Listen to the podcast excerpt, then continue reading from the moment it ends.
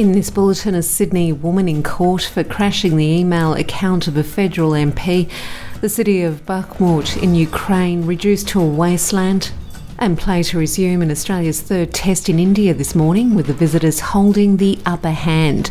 Good morning from the SBS newsroom. I'm Peggy Giakoumelos.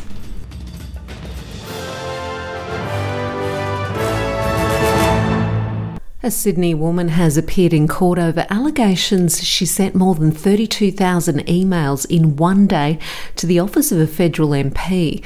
Police allege the woman used multiple domains to send 32,397 emails over a 24 hour period until she was arrested, with the volume of the messages crashing the MP's system and stopping other members of the public from being able to make contact. The 34 year old woman has been charged with one count of unauthorised impairment of electronic communication. Police say their investigation is continuing and further charges have not been ruled out. The city of Bakhmut in Ukraine has been reduced to a wasteland as local and Russian forces battle it out street by street. Ukrainian soldiers have clung to their positions in the ruined eastern city, while on the outskirts in nearby towns and villages, fresh trenches have been dug on the roadside 20 to 40 metres apart. Moscow, for its part, says its forces are battling Ukrainian saboteurs who have taken hostages in a cross border raid. Kremlin spokesman Dmitry Peskov says a group of armed Ukrainians crossed into Russia's Bryansk province, allegedly firing on a car and killing a civilian. We are talking about an attack by terrorists. Measures are currently underway to eliminate these terrorists. An aide to Ukrainian President Volodymyr Zelensky has called the reports a provocation. A Conservative British MP has hit back at claims by Peter Dutton that the UK is not capable of building the nuclear submarines Australia needs under the AUKUS agreement. Mr Dutton has said that American models are the preferable option for Australia, basing his remarks on advice he had received as Defence Minister prior to last year's federal election.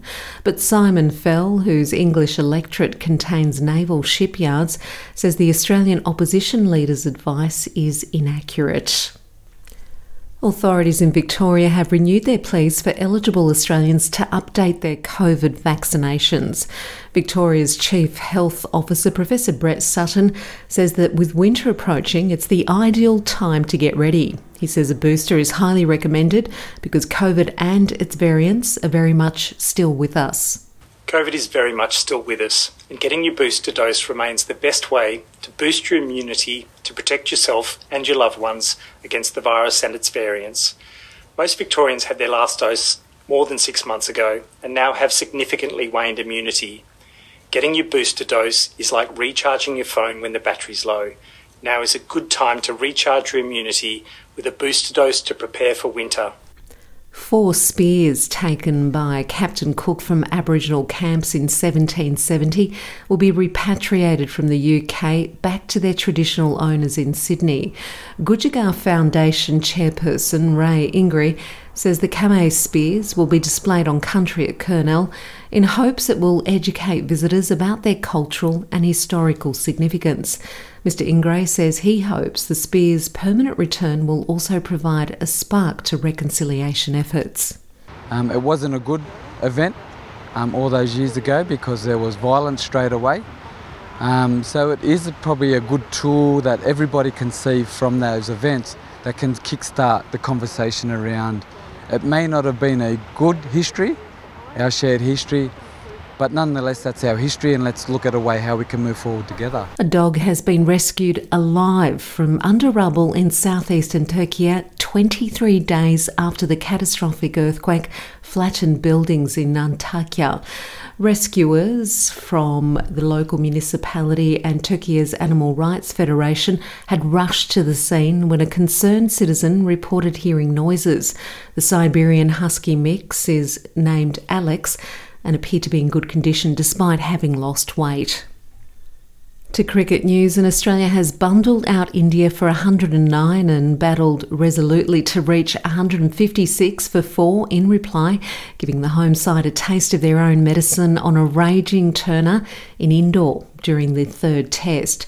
Bowlers Matt Kuhnemann and Nathan Lyon have helped to engineer India's spectacular collapse on a track with the ball spun viciously from the first session.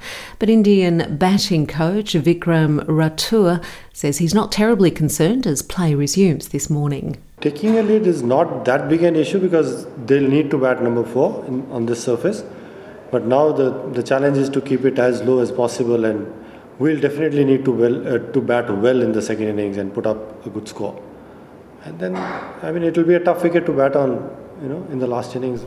That's the latest from the SBS newsroom, and remember to check out our suite of podcasts, including SBS News in Depth.